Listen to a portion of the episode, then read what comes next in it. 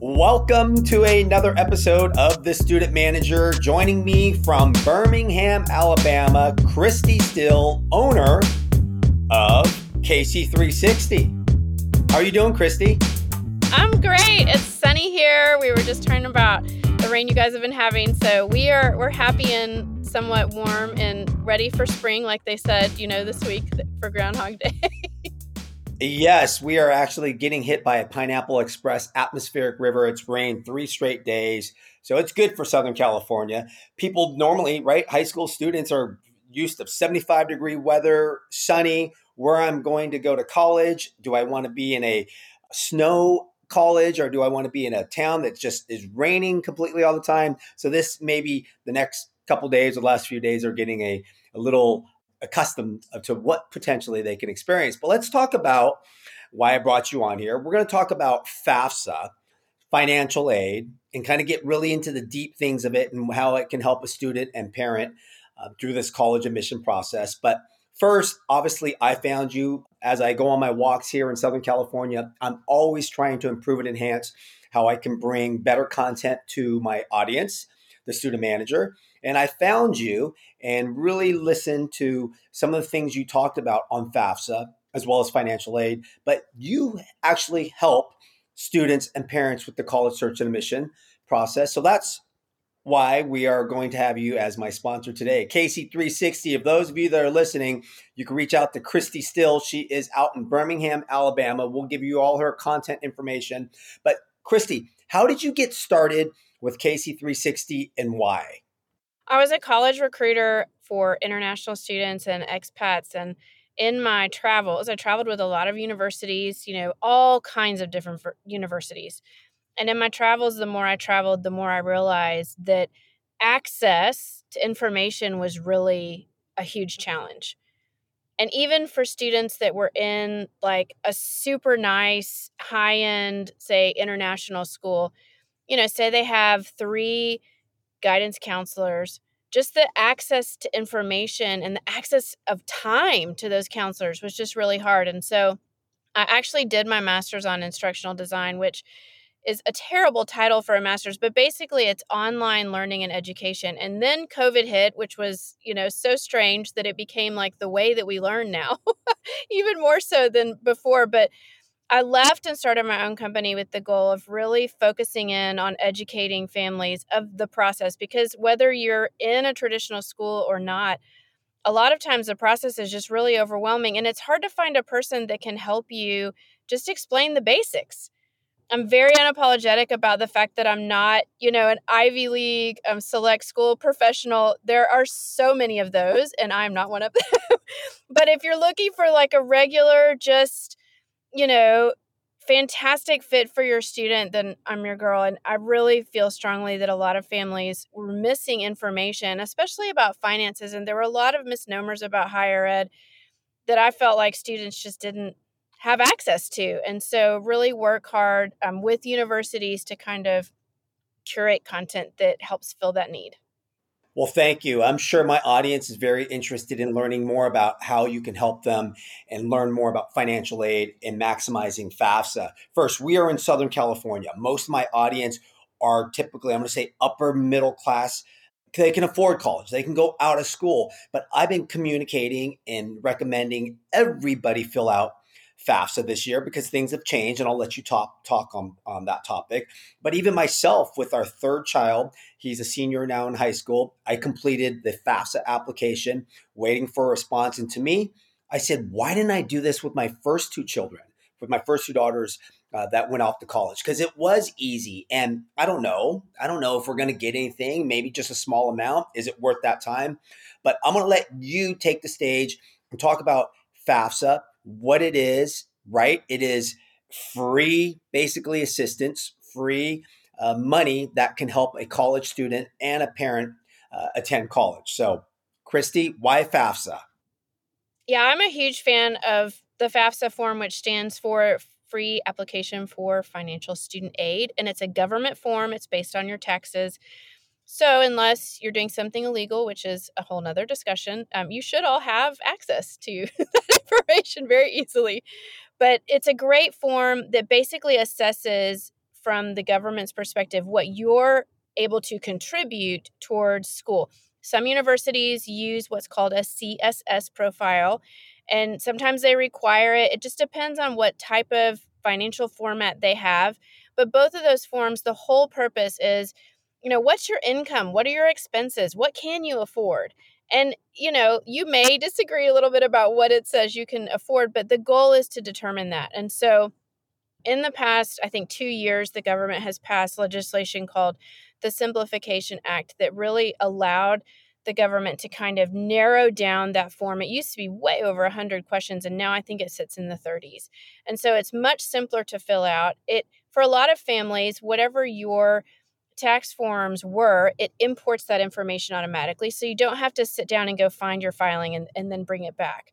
Um, I think there's two important things to um, know right now about the FAFSA. So it's it's early February when we're recording this, and so if you are like me and you have a queue and sometimes you don't get to it for a couple weeks, I have seen several headlines this week that talk about the delay until March when if you filled out your FAFSA, if you're a senior family, then the universities will not receive that information until March. And so you may see a little bit of delay in terms of what your financial aid packets will be, especially if you've had other children like you have, Michael. Um, you know, usually February, March is when you get that kind of packet, and it may be closer to April, May now because of the delay. But the delay is really good. I think they're actually updating and attributing the calculations for inflation and we want them to do that right? Like the economy has changed since before covid and we want them to change it. And so i think it's positive. Right, it right, does make right, it really hard for financial aid offices but it's a form that is really helpful. It's like you said it's a lot more simple than it was now. And if you want you know we can talk a little bit about why you know why would you fill it out?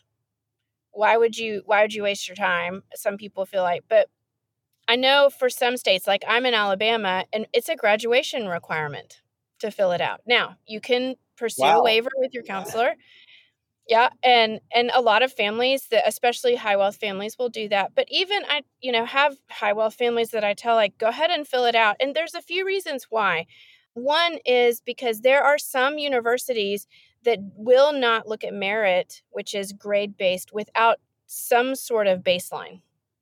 And so, you know, don't, I don't feel like you should hamstring your student by not disclosing that information. You know, I mean, you, you don't want them to not be considered if that's the policy of the university. And of course, as you know, I'm sure you, you talk to so many students and they have all these stories that are so fantastic. You're such a great communicator, Michael. All universities handle these policies differently.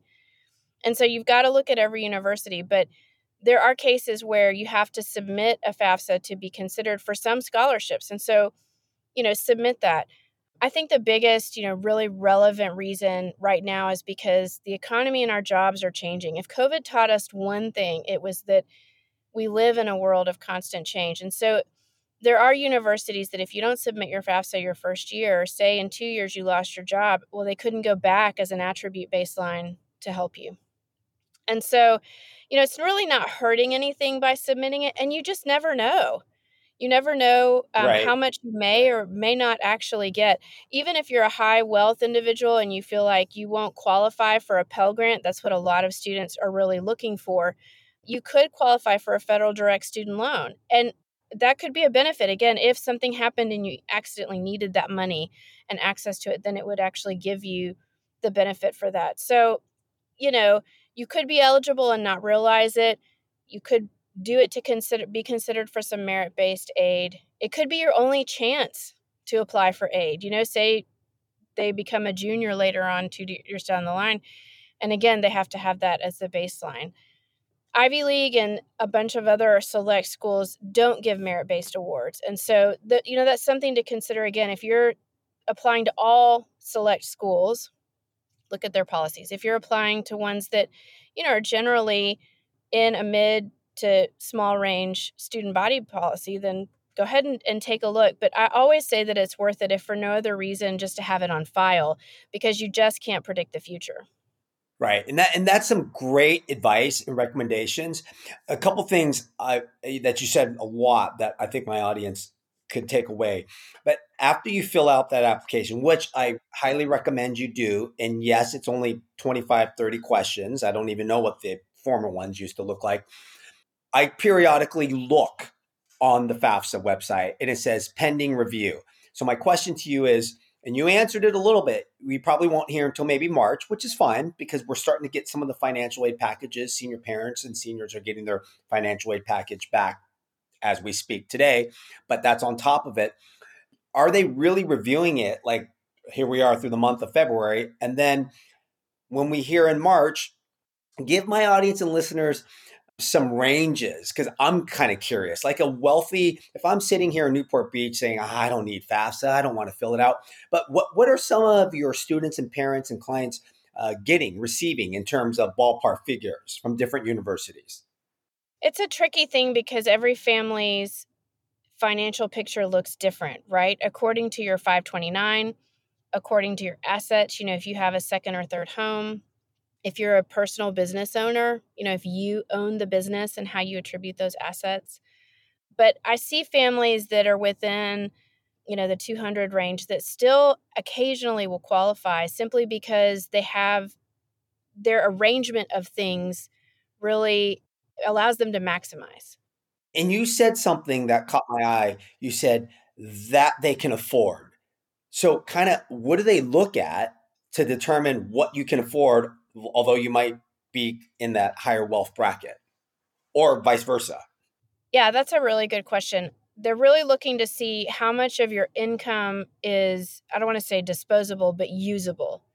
And so, like, if you, like for the military, for example, if you have X amount of dollars as your salary, but you know, really some of that salary goes to benefits like housing, car, education, then obviously your salary is a lot less because it's attributed to benefits. And so that was like one of the things that they tightened up with this update was that if you received, I'm just going to throw a number out, $100,000, but say, you know, 30 of that went to your benefits, your education, your car, your housing, if you're in the military, then your salary would appear overinflated.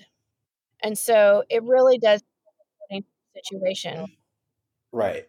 You talked about the tax returns. So the tax returns automatically get sent to each university and, and and you can confirm this because I did it myself on FAFSA. You click each college. So for example, my son had 15 universities. You click what college it is. So that information, and obviously as a parent, I'm giving them the authorization to do it. And my son Consent. creates an account too, which we can kind of talk about. So they're sending the tax returns to all these schools along with all my applications and whatever what the the x amount that that I qualify for or not qualify for. But are they looking when they look at the tax returns, what are they looking at to say, okay, that's disposable, that's not disposable, because the tax return only tells you how much you you're earned that year.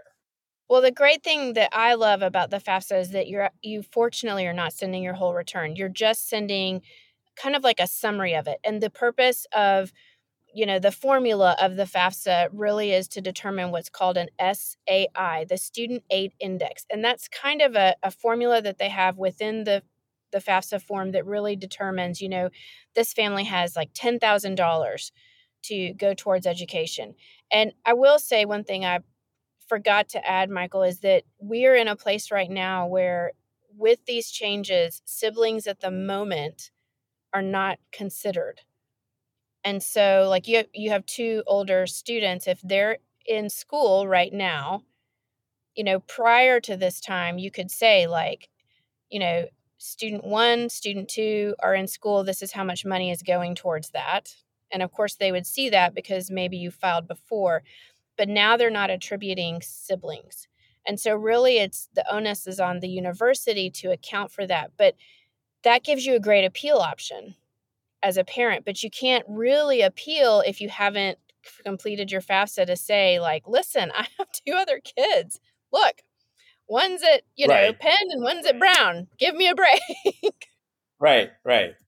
So, is there anything else that you think my audience should know or be aware of on FAFSA? Obviously, you, they, we're drilling the point home that you should apply and let's wait and see what you get. It's very easy and simple.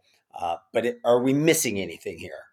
You mentioned that your son also has to apply, and that's a component that I think for a lot of parents is surprising that there's sort of two contributors, what they call contributors, and one is the parents and one is the student. And so um, both of you have to get what's called an FSA ID, and it can take some time. So, in if you have a junior right now in October when it opens again, you know, don't wait till December to log in and try to get your FSA ID. That's just going to make things crazy. Go ahead and apply for it and then you you've got it. If you're in the pool right now as a senior family, I would just say keep watching because I think your pending status will will probably move faster than you think. They're just taking time to make sure that they've attributed the inflation pieces correctly, which we want them to do because I've read a few articles, Michael, that say it could issue you more money, and we want that. We want that. And so it's an exciting thing. But just in general about the FAFSA, I would just really know that you've got to get the ID. Um, it opens October 1st. Normally, for any other family, this is this year is a little bit of anomaly. And then, um, if you know, I'm divorced, and so if you're in that camp, the benefit now this year, the other big change is that only one parent has to apply. And so this is good. If you feel like, you know, you're in a situation where you're not sure which one, um, work with a third party to do that. But their stipulation is that the parent that contributes the most money to the student, not that receives the most, you know, not not the one that spends the most or that gets the most, you know, sends the most child support, but the one that contributes the most money towards the child's expenses. Or that makes the most Excellent. money. So, you know, if you don't want to send your tax form to your ex, then work with a third party you know to do that. But i think again that's a great benefit. So far they're not asking for both parents. So you know choose the one that makes the most so you have the most appeals. And you know take it from there but again i i think the changes are great and i think you'll see a lot of benefits from it it is a strange year i know it's hard to see it still pending but i think they'll be good so let's move on to scholarships and fi- uh, other areas of financial aid. I know right? A senior, as they just took all of September and October filling out applications, and now they got to go fill out potentially, well, FAFSA, and then other applications and write essays for potential scholarships. I know my son did one, uh, at, actually, did two for a couple other schools, but let's talk about the scholarships. And I know we talked earlier, there's a lot of opportunity with scholarships at mid-sized universities SLA, small liberal arts schools versus the larger universities. What kind of tips and advice can you give on scholarships? Well, I sort of divide out scholarships into three buckets. And the first one is merit based. And so that's based on your student's talent profile, like their grades, their test score, the community service that they've done. And typically those are within the university itself. So that's money that the student looks at from the university, the university stewards. Some of those have, you know, deadlines within, like if you're looking at an honors program or, you know, a biology scholarship. But all those are based on your student's talent profile, you know, the president's scholarship, that kind of thing. Um, the second bucket is need based aid. And that would be aid that, you know, comes from the FAFSA information where it determines, you know, you've got a significant gap or you can only contribute a $1,000 to, to school. And then the university goes back and says, you know, based on this, we we will give you a little bit more. And then, you know, the third one is called um, self help, and that's really outside scholarships. And so we say outside because it's outside of the university, right? Like the university has no stewardship or control over it. So, an example that I always give is like the Bill and Melinda Gates Scholarship, their foundation.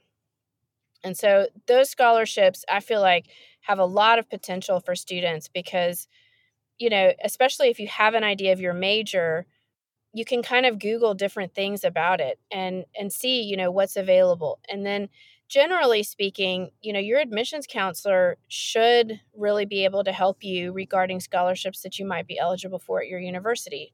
Now, I do tell students, you know, don't email your admission counselor and go, what scholarships are there? I mean, that's not helpful. Don't look like you're in third grade. Do some research you are on the cusp of being a young adult, so act like one. You know, the better question is I see these three scholarships. Which do you think would be the best for me? they can look at your application, they can look at your profile and kind of make that determination. But there's there is a lot of money out there that, you know, I have a philosophy of many streams equal one river. And if you're willing to to do a few essays, I mean, say you got, you know, two or three, two, three thousand dollar scholarships. I mean, even if you got three or four, like that's almost your room and board. That's amazing. Absolutely.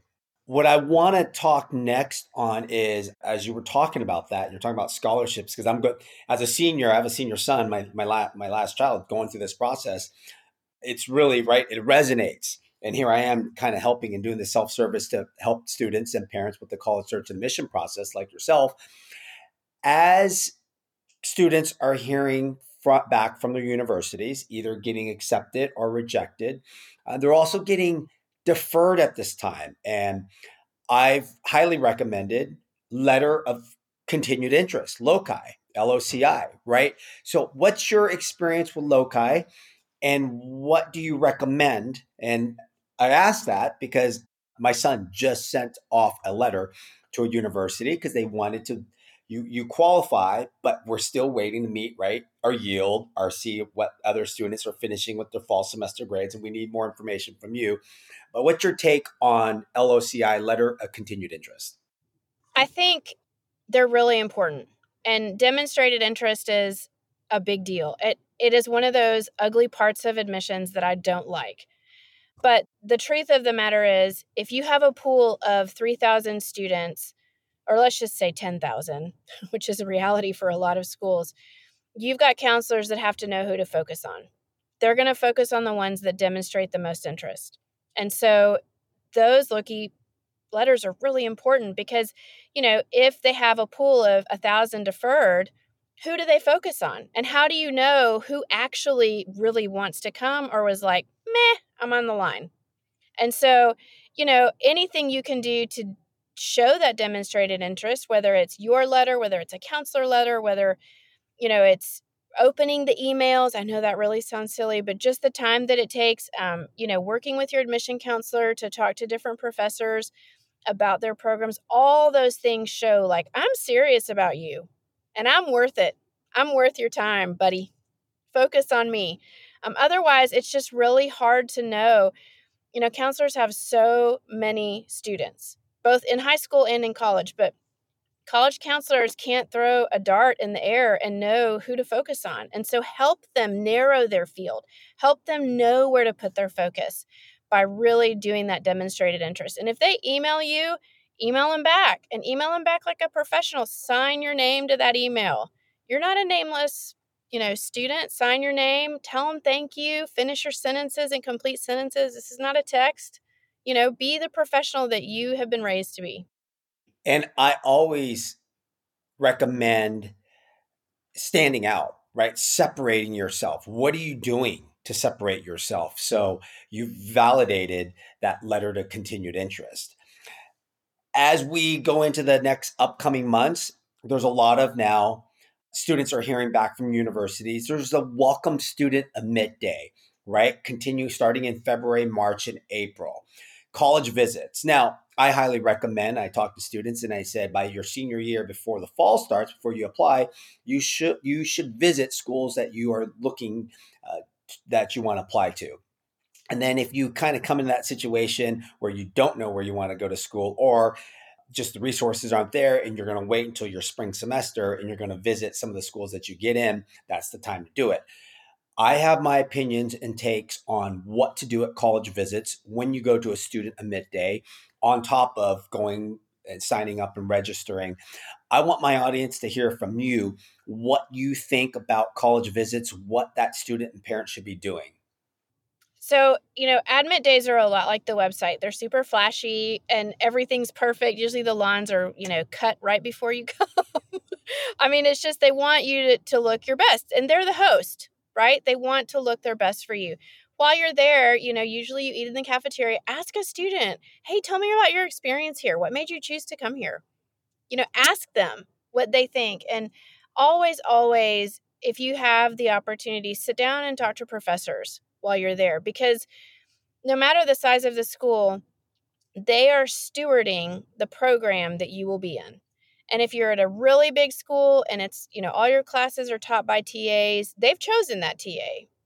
You know, they are doing their research, they're doing other things. If you're at a, a small to mid sized school, the actual professor has a terminal degree, which means that they've gotten their best top degree in their field. It doesn't mean that they're dying.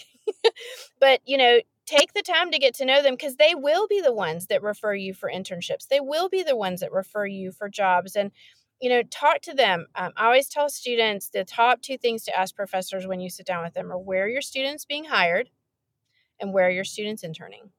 And these are just great gauges for you to kind of understand and get inspired and you know understand what their relationships are and what their network is and if scholarships are an issue or a priority for you ask the other important third question which is you know talk to me about your upperclassmen scholarships because a lot of departments have those and that face-to-face interface really helps you understand what your potential financially could be even if it's again like two or three thousand dollars that's a that's a good amount you know but usually those are upperclassmen level scholarships because they don't want you to be hooked in for four years and then feel like you can't change your major. Kristi just mentioned some good questions to ask a professor when you're on that campus. One is, right, where are your internships? Where are people getting hired? Those are great, great questions. I love to sit down and talk to a professor or dean of communications and and find out some of those questions but what are some deeper questions that you can ask that dean or that professor specifically about maybe the classes they're taking freshman year to sophomore year how busy it is. What are some other questions advice that you can give besides those two excellent ones you talked about careers and internships?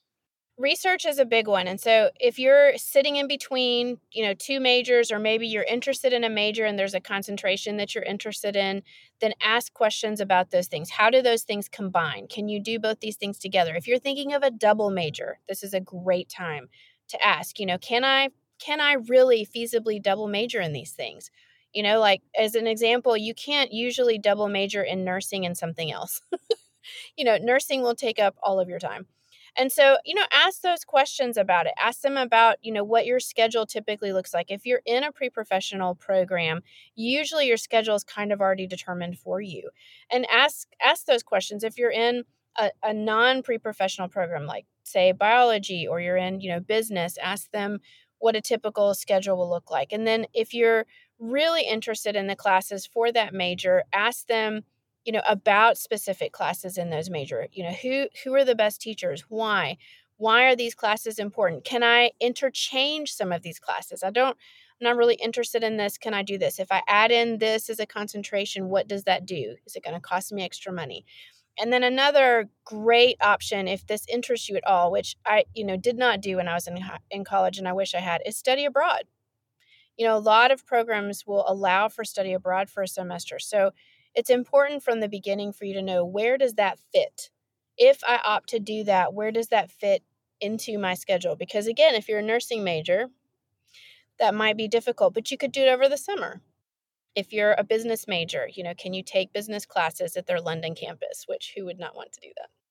Study abroad it's amazing because some of my episodes on the student manager have students talking about studying abroad and where to go and helping out parents and what to do, what to from start to finish, right? Because I think that is a great experience. And that's a whole nother episode in itself. Before I finish up, I want to talk about your experience because it's a time to showcase a small university I'm very familiar with because they have a strong college basketball team. But let's talk about Samford University. I did not say Stanford I said Samford, as in Bulldogs, right? Because my audience might be talking about, oh, he just said Stanford. No, they don't even know where Samford is. Casey, where's Samford? It's in Birmingham, Alabama. I should have worn my Sam, not Stan shirt because we actually have those. And when I recruited for them, I used to have a shirt that would say Sam, not Stan because, you know, the counselor would introduce me. And um, it is a fantastic school. We live in Birmingham, which is like the health and business mecca of the South. And so, you know if like as a great example you know Samford works with eight hospitals which really helps your residency and supervision. So if you're looking into the medical field ask you know how many hospitals do you work with important question you know if it's two then think about all the other kids that you're fighting for positions for. So you know it's a and we're a division one school Samford is and so uh, great basketball. Football is getting there but man their basketball team i was in school michael when we went to the ncaa tournament twice and it was so fantastic. It dates me. What is your favorite part of the campus? Like when you talk about it when i have students on I always talk about, you know, where do you like to hang out? What's your favorite memory or, you know, of Samford? What would it be? Sell it. I mean, someone from Southern California, I know a Samford, but people are like, why would I go to Birmingham? Which they might not. They, would rather go to Auburn or Alabama from the SEC schools. But why Samford, maybe even locally that are in the South for the people that are listening? Why Samford? Where would you hang out? What would you showcase? I have a ton of favorite spots on campus. It has a very classical, you know, old world style look to it. You know, lots of buildings with columns, you know, typical university, but it is nestled in one of the best places in Birmingham in Homewood. And it has a ton of coffee shops and cafes, and it's great little music spots and karaoke. There's also a ton of fantastic food. You know, you can't get enough barbecue here if that's your thing. And then, you know, in terms of location, you're four hours from the beach, four hours from the mountains. I feel like you're just tucked into some really great things, but it it's a fantastic little community, super safe. Um, you can practically walk to Target. So if you don't have a car when you start your freshman year, that's a bonus.